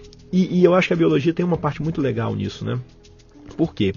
Qual é o grande diferencial de uma fralda para outra? O poder de absorção que ela tem. Hum. E a gente trabalha com um produto que é o melhor do Brasil, somente o melhor do Brasil. A japonesada é tensa, a Unicharme é, é japonesa, né? Eles, eles são férias, eles fazem um produto top. Só que eu tenho que mostrar isso pro meu cliente. Como é que qualquer pessoa faz um teste de absorção, Luciano? Uhum. Pega a água, joga dentro da fralda para ver ela absorvendo, né? a Zarb é a única que faz o teste com água azul. Mas por que água azul? Cara, água é translúcida, é, é, transparente a vida toda. Como que você impacta seu cliente? Com uma água transparente? Você não impacta, cara. Você vai impactar se você pegar uma anilina e tingir ela de azul. Aí você vai fazer ela ficar diferente, o seu cliente vai prestar mais atenção. Aí uhum. você vai pegando um monte de técnica pequenininha. Eu sou, eu adoro os detalhes. Eu tenho que fazer um teste de absorção mostrando que a minha é melhor do que a do concorrente eu boto a do concorrente na mão de quem toma a decisão. Por quê? Porque ele vai ficar angustiado que ele vai ficar mais tempo segurando a fralda cheia de água. E o ajudante, o colaborador, seja lá quem for que estiver do lado, fica sempre com a fralda boa. Porque na hora que acaba de absorver, eu, eu tiro da mão do cara para ele relaxar, ligo o cronômetro e fico instigando o cara, tá vendo? Olha aí, ó. Passou 10 segundos, passou 20, passou 30. Uhum. Cara, você vai vendo a angústia do cara, porque ele ficou para trás. Naquela disputa ali, ele perdeu. Claro, claro. Aí eu pego, depois a nossa fralda eu, eu pedia pro cara encostar, bota a mão, vê como é que tá. Cara, nossa mão era cheia de receptor. Aqui você, você tem a sensação muito diferente da região do antebraço. Aí o que, que eu comecei a fazer? Pego na mão do cara e encosto a fralda aqui no antebraço para sentir o incômodo, como o bebezinho está sentindo. E muita gente tem bebê, tem alguém que tem bebê perto que se aproxima para ver o teste. Você está reclamando que seu neném está chorando? Se no seu braço você está querendo puxar o braço, eu não deixo, eu seguro, né? Como é que você quer que o seu bebê fique sem chorar? Então, cada item nosso hoje, cada indústria que a gente trabalha, tem um tipo de teste diferente, tem um tipo de inovação diferente. Na demonstração da, Na demonstração de, da de algum atributo de algum atributo do serviço que você está prestando para ele lá. Exatamente. No caso da fraude é o atributo do produto, no caso da Havaiana é o atributo do, do processo serviço, de, é. de, serviço lá, né? Exatamente. Pô, que legal, cara. E aí, é, é, eu estou exatamente nessa fase que você falou agora. Ah, você tem que abrir mão desse cliente porque ele não é mais seu, mas só que eu preciso dele. Uhum. Ele me dá faturamento, ele soma no meu negócio, na minha escala, né? Uhum. Então, como que eu vou fazer para não perder esse cliente? Eu tenho que esperar uma nova geração chegar? Talvez, mas nesse momento é muito importante, a gente não pode perder ninguém. Oh, você vai ter que educá-lo e o único jeito de fazer isso aí é, é fazer ele sentir inveja dos outros, cara. Ele vai ter que olhar em volta e falar, cara, tô ficando para trás. Então, me, me passaram, fiquei para trás e eu vou ter que me incomodar. Vai ter, o ego do cara tem que ser mexido ali, né? A regra é essa, não, não tocou. Se for o bolso, ele tá comprando mais barato. É. Na cabeça dele, Tô tranquilo porque eu tô pagando mais barato lá. No bolso você não vai mexer. Exatamente. Na tal da lucratividade, nem sabe o que é isso. Não me interessa. Tem que ser na. Pô, eu vou, eu vou, morrer. Alguém vai passar por cima de mim, né? Então, ó, como mostrar isso aí é um novo desafio é um para você. Pô, cara, que legal, bicho. Vem cá, a concorrência não foi para trás, não? Foi atrás, não? Pra... Então, tem um monte de gente que quer ver o vídeo. Uhum. E aí, eu, junto com o nosso consultor, tem um cara que ajudou muito nesse processo todo, que é o Júnior, nosso consultor. Uhum. Ele é fera, ele conhece muito de, de gestão, ele. A gente troca. Eu, a gente tem uma brincadeira aqui que notícia boa não pode guardar. Sim. Pintou uma notícia boa. No dia que a gente marcou aqui a agenda do, de, da gravação do Lidercast Júnior, marcamos uma agenda. Notícia boa não pode esperar. E a gente tem o serviço, tem a expertise. Sim. Então, se alguém quiser expertise, a gente negocia a expertise. Entendi. Porque o cara quer. Ah, me, me mostra o vídeo aí, cara. Eu gastei 30 pau. Sim. Quer pagar os 30? Eu te mostro. Sim. Virou um business, vocês isso ou não? Virou porque... Já virou, já virou um negócio? Já virou. Eu, eu, tenho, eu tenho uma empresa, eu quero comprar o, o, Sim. o esquema. Sim. A, a, a, produtora de vocês vai fazer o vídeo, eh, virou, virou um business. É, a gente precisa entender primeiro, vamos lá que o cara é um distribuidor tá. de Havaiana em outro estado. Não, ok. Não, eu sou tem... distribuidor de, de de cadeiras reclináveis. Então, a vai, aí a gente tem que estudar o caso. Tá. Porque não, não existe um processo, não é uma criação que passa por um processo. Tem que entender qual é a necessidade. Tá. Vão, vão, entender a necessidade? Vão discutir a necessidade? É uma coisa diferente. O, uma coisa que eu já aprendi: não tem nada que eu vá fazer. Lembra da história da minha mãe? Uhum. Não tem nada que eu vou fazer na, pela segunda vez na minha vida que eu vou fazer igual. Sim. Vai ter que ter uma melhoria. Então, se o cara vende cadeira reclinável e ele está com uma dificuldade no mercado, eu vou pegar, vou lá, vou estudar o processo dele, vou propor alguma coisa e se ele achar que aquilo tem valor para ele, a gente vai negociar. Uhum. Porque o que, que a gente tem de mais moderno hoje de tecnologia para essa gestão comercial? Hoje é realidade virtual. Sim. Ah, não, mas eu posso fazer alguma coisa de realidade aumentada? Já estamos estudando Sim. um processo de realidade aumentada para mostrar o display via realidade aumentada.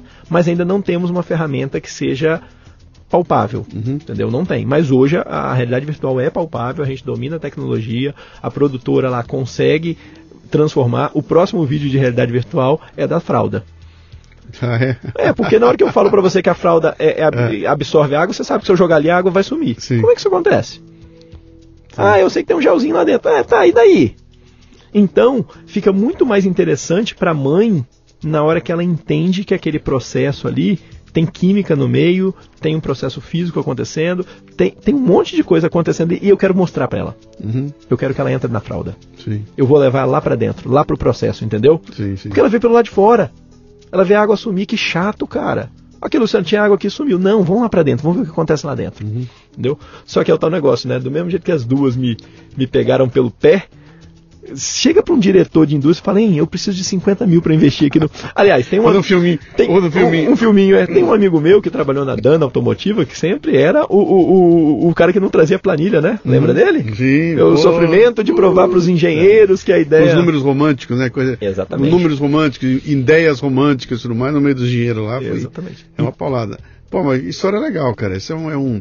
é- Aquele amigo que te apresentou o óculos, ele tá com você nessa? Tá com, não, tá comigo. Ele tá comigo em qualquer coisa, né? Eu, não, A eu, gente- tô, eu, tô, eu tô enxergando um outro empreendimento aí, cara. Uma, uma- um outro empreendimento que é uma terceira coisa que pinta aí, que esse negócio tem potencial para voar. Eu Sim. conheço um monte de gente que quando você fala, cara, eu vou, eu vou fazer, mas espera aqui, espera melhorar a tecnologia, espera chegar. Bom, já chegou, né, cara? Óculos de realidade virtual já tem para todo quanto é lado. Toda a molecada já sabe, já conhece. A aplicação dele é que ainda. Pelo menos num mercado como o teu, Uhum. ela não é uma coisa muito difundida ainda, né? É Talvez porque haja um- ninguém quer enfiar a mão no bolso, né? É, pois é. Ninguém quer fazer. É. Mas tem um amigo meu também, um tal de Luciano, que fala direto: é melhor o feito do que o perfeito, né? Eita, Vamos fazer, vamos começa, criar. é. Então, como é que é? A- a- build it and they will come. Né? Uhum. Usei até nessa, nessa série aqui, do, dessa temporada do Leadercast. Né? Construa que eles vêm, né? Exatamente. Faça, bota em pé e depois. É, é só não ser um maluco de fazer um investimento absurdo, além da conta. O que você falou, pô, 30 mil era dinheiro. Cara, mas 30 mil não quebra um negócio, Não, né? não quebra. Mas tem que ter coragem e tem que peitar sim, alguém. Sem dúvida, sem dúvida. E esse amigo tá comigo num novo projeto aí, que É. esse eu nem te contei ainda, pode contar aqui? Ué, você que sabe, você que sabe. A gente tá. Já, já lançou o, o protótipo, né? Já tá rodando o protótipo e, e daqui uns dias, acho que quando o programa for ao ar, já vai estar lançado. É um social commerce. O que, que é o social commerce? É você, meu amigo, comprar de mim. Mas, mano, você não está inventando nada. Isso aí a Natura, a Avon, a Tupperware a já faz faz isso há muito tempo. Ah, teve o, o- o-. Exatamente. Só que todos esses caras fazem com o produto deles. Sim. A gente criou uma ferramenta do qual todos os meus amigos distribuidores de Vitória vão poder vender as suas, os seus produtos através do meu social commerce e eu, que sou seu amigo, vou poder entregar na sua casa. Já pensou? Eu, Com- eu, eu viro um distribuidor seu. Você vira um microdistribuidor. Um micro distribuidor seu. É, sabe? Seu não, dessa rede de. Isso, você usa Havaianas? Aposto que sim. Sim. E você vai comprar comigo, você não vai mais no supermercado, você vai comprar comigo, sabe por quê? Luciano? Eu vou entregar na sua casa. Uhum. Se duvidar, toma até um café.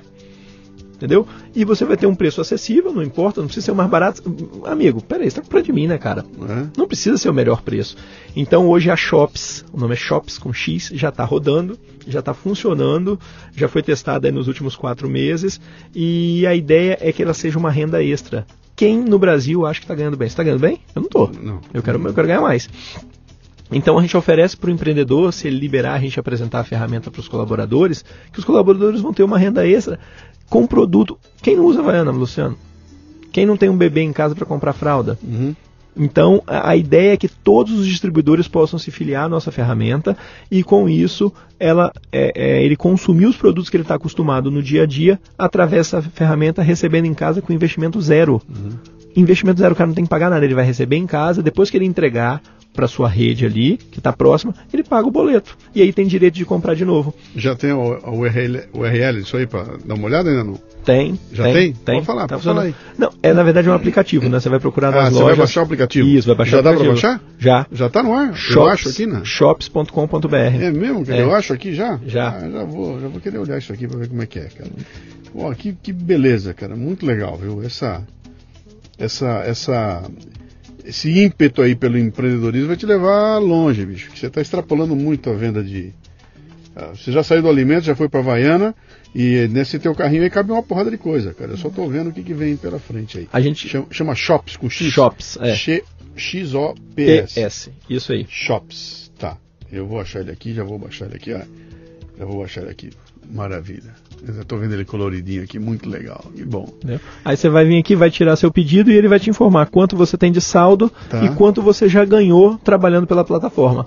Aí a gente virou para uma menina que está nesse período de teste, né?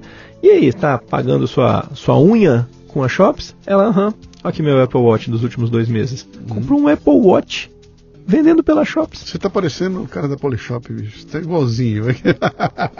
E eu acabei de ouvir esse podcast, hein? Eu não duvido. Escuta aqui, quem quiser encontrar vocês para trocar uma ideia, conversar, para querer ver o vídeo, para para querer implementar, como é que faz? Como é que entra em contato com vocês? Cara, e-mail e telefone, né? Mas vamos tá lá, Portas me, me- abertas. Me, dê o que é possível botar no ar aqui. Tá. Tem, tem uma URL da, da, da empresa? Da... Não, a empresa, é, isso é uma ferramenta que a empresa usa, então Ok, não vamos tá vincular a empresa. Legal. Não, é, ela não, não tem, ela só usa a ferramenta, né? Tá. Pode ser o meu e-mail pessoal mesmo, Marlon com dois L's Marlon com dois L's. e N de navio no final, Tá. arroba Zarb Distribuidora, Como é que escreve o Zarb? Z Z-A-R-B de bola. Tá, é B mudo então. B mudo, Zarb, Distribuidora tudo junto. isso.com.br. Então vamos lá de novo. É Marlon com dois L's e um N de navio no final, arroba zarb com B mudo, distribuidora.com.br. Pe- É, pegou fácil. o boi que eu não botei nhoque no meio, tá? Porque É. nhoque se escreve Não, como, põe- como italiano Então, lá, né? Você falou, eu falei, vem. né? Ah, só aí, rede social, você tá lá? Dá pra te achar no Instagram? Dá, dá. Arroba, o quê? É, arroba marlon.nhoque. Aí é nhoque mesmo. então, Cara, arroba. deixa eu ver se é isso mesmo. Vê, vê aí que eu vou botar no Sabe- ar isso aqui, cara. Sabe que, sabe que eu não sei? É, você precisa usar essas redes aí, bicho, fazer uma bagunça nela. Marlon Nhoque Reposta, tá? é o isso nome aí. Então é completo. Marlon com dois L's e N no final. É, nhoque se escreve G-N-O-C-C-H-I. É nhoque em italiano. Marlon Nhoque. Arroba Marlon Nhoque. Isso aí. É, pô, isso, isso é quase um nome de empresa. Faltou um SC limitada no final aí. É. Dá, uma, dá, uma, dá, uma, dá, uma, dá uma multinacional. Eu não posso deixar de agradecer Imagina, cara. o dia que a Cândida virou pra mim. Cara, descobri um cara que você vai gostar muito, ele parece com você. Eu falei, Uhum. quem é esse cara? É um podcast. Pode quem? Isso já tem cinco ou seis anos. Pois é. E, e hoje que eu já ouvi, acho que todos os, pod, os Leadercast, todos os Café Brasil, é, agradecer a ela que trouxe, Foi, né? foi ela que te arrastou para aquela Foi, palestra lá? Foi, foi. Na É, na verdade, da- a gente começou a te vigiar, né? Tá. Ele, um dia ele vai vir no Espírito Santo. E É. eu comecei a indicar para as pessoas, hein, contrata o Luciano, contrata o Luciano, contrata o Luciano. E finalmente aquele dia a gente começou a saber por onde você andava, Sim, seguia nos perfis do Instagram e do Facebook, né? E descobriu que você estava lá. Legal. E, e agradecer a você, ao café, porque para quem ainda não sabe, né? O Luciano já fez pequenas participações nas nossas reuniões de liderança. A gente tem uma reunião de liderança e meritocracia lá É. que funciona a cada três meses. E no dia que ele gravou um vídeo falando o nome das pessoas, vocês precisavam ver a cara das pessoas que estavam ali, sentiram realmente que você estava dentro da, da Ele, palestra. ele mandou para mim umas fotos da reunião, com o povo todo assistindo os vídeos, meus videocasts, tudo, e um dia ele mandou, falou, cara, vai ter as pessoas lá, você não quer mandar um oi? Eu falei, pô, me diz aí quem são. Quem são as pessoas? Ele mandou o nome e eu falei o oi agradecendo. Um um. Aí eu, fulano, Foi ciclano, beltrano. Aí foi um susto por ele lá, né? Posso contar mais uma? Tem tempo? Conte, conte. A gente é meio maluco, né? Você percebeu que inovação é a ideia, né? Sim. A gente tem essa liderança e essa liderança hoje toca a empresa, né? Sem eles, a empresa para. Tá na mão deles. E um dia eu viro pra Cândida, hein? Vamos fazer um jantar pra essa galera? Porque tem a festa de final de ano que é pra todo mundo, mas só pra eles não tinha, né? Algo interessante. Vão contratar um chefe em casa e a gente leva o chefe, o chefe faz a comida e tá tudo em casa, beleza? Beleza. Ela vai lá, dispara um monte de e-mails, os caras respondem muito mal, ela fica braba, nossa, ninguém me respondeu do jeito que eu queria, não vai rolar, não vai dar certo. Falei, poxa, você cozinha super bem. Vamos fazer a gente? Sem contar nada pra ninguém? Não, tá louco? Cozinhar pra 30 pessoas, eu e você? Falei, não, eu e você não, só você. Você cozinha e eu sou o garçom. A gente não defende isso dentro da empresa? Uhum. A gente não fala todo dia que tem que fazer, tem que romper barreiras, tem que acreditar no impossível. Cara, agora, e eles reclamam, né? Porque eu tô na minha zona de conforto. Você viu que eu sou apaixonado com isso aqui, né? Então, É. realmente, aqui é minha zona de conforto. Eu vou sair da zona de conforto. Eu vou fazer um negócio que eu nunca fiz. E aí, cara, a gente cozinha para 30 pessoas. Ela cozinha, né, com o auxílio da minha mãe lá, que deu uma força. Mas na hora do jantar, ela cozinhando e eu de garçom. Cada... Sem, sem que ninguém soubesse. Sem que ninguém soubesse. Nem minha irmã não sabia. Quem sabia era só minha mãe. Uhum. Na hora que eles chegam pro jantar e me vê lá de garçom e ela de doma, Uhum. você precisava ver que loucura, Luciano. que doideira, que doideira. Que. E eles não queriam ser servidos por mim. Uhum. Não, falei, para, para tudo. Vocês, vão, vocês têm que ser servidos por mim. E pior, me trata como garçom, igual vocês fazem aí. Uhum. E a gente tenta trazer um menu que não é muito usual, que você não vai comer em qualquer restaurante, né? E a gente serve opções de prato, podia escolher. Tinha, pra você ver no primeiro jantar, já são três edições, tá? No primeiro jantar a gente serve um arroz a piemontês com ossobuco e de sobremesa a gente tem uma pera negra de primeira opção ou um tiramisu. Cara, foi sucesso total. Não bastando essa essa essa que vontade de fazer diferente, no segundo jantar tem que, ó, tem uma regra lá na empresa e eu sou cobrado por isso. Eu tenho que surpreender. Tá. Tem que sempre surpreender. Então, no segundo jantar da liderança, que acontece sempre em agosto, mais ou menos, o que, que a gente fez? Um menu degustação, que era um passeio pelo Nordeste. Foram 11 pratos servidos consecutivamente, todos em porções pequenas para degustar. Cardápio, tudo bonitinho, cajuarina para degustar, doce. Cara, fantástico, foi, foi lindo. E de novo, tendo que surpreender.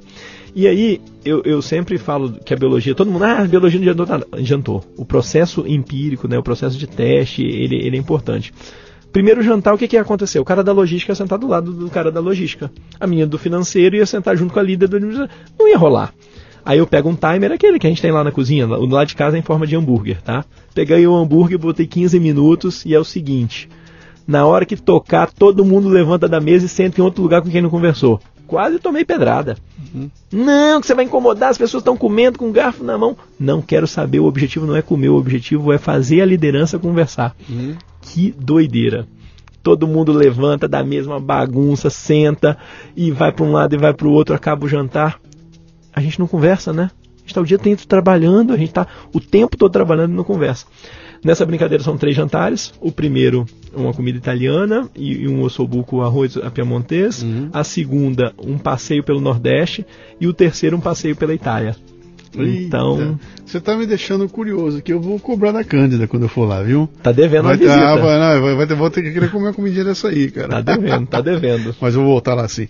Cara, muito legal a história, muito legal essa tua esse teu, eu vou falar o termo, é tesão, tesão, né, tesão. Pra, por essa coisa de inovação e saber que as coisas estão evoluindo. Só para vocês saberem aqui, a, a, a, é, quando você está falando da impressão que a Zarb é uma baita, não, eles não são os maiores distribuidores que tem na região, não. De, tão, nem de perto, né? Nem de não estão nem perto, eles são simplesmente são pessoas que estão é, empenhadas em fazer a coisa de um jeito diferente e acabam é, é, criando aí uma, uma novidade, algo que agrega bastante essa a imagem de vocês e, e prepara um futuro interessante aí, cara. Bota, acelera, porque não, não, há, não há por que não, não, não fazer acontecer quebrando as regras ou que, chacoalhando esse mercado que só sabe olhar para preço, né? De todas as histórias que eu já ouvi no Café Brasil, no, no Leadercast, e todas me deixaram um pontinho de, de, de, vontade de ir um pouquinho mais longe, aprendi um pouquinho mais. Eu espero que essa história colabore com alguém. Opa, mas sem que, dúvida que nenhuma. faça alguém dar um passinho mais longe, que eu acho que é o grande papel eu que acho, a gente tem aqui, né? Dividir conseguir ir um pouco mais longe. Vai ficar todo mundo curioso para ver o, fi, o, vídeo agora, cara. Ué, todo, quero vai. ver o vídeo, quero ver o vídeo. Eu já rodei o Espírito Santo todo com o vídeo, por que eu não posso rodar o Brasil? Grande abraço, cara. Obrigado, Obrigado pela visita. Valeu, Valeu, um abraço. Muito bem, termina aqui mais um Leadercast. A transcrição deste programa você encontra no leadercast.com.br. O Leadercast nasceu da minha obsessão pelos temas liderança e empreendedorismo. É em torno dele que eu construí minha carreira com mais de mil palestras, nas quais distribuo iscas intelectuais para provocar equipes e indivíduos a ampliar seus repertórios e sua capacidade de julgamento e tomada de decisão. Leve o fitness intelectual para sua empresa. Acesse lucianopires.com.br e conheça minhas palestras. Você ouviu o Leadercast com Luciano Pires. Mais uma isca intelectual do Café Brasil. Acompanhe os programas pelo portal cafebrasil.com.br.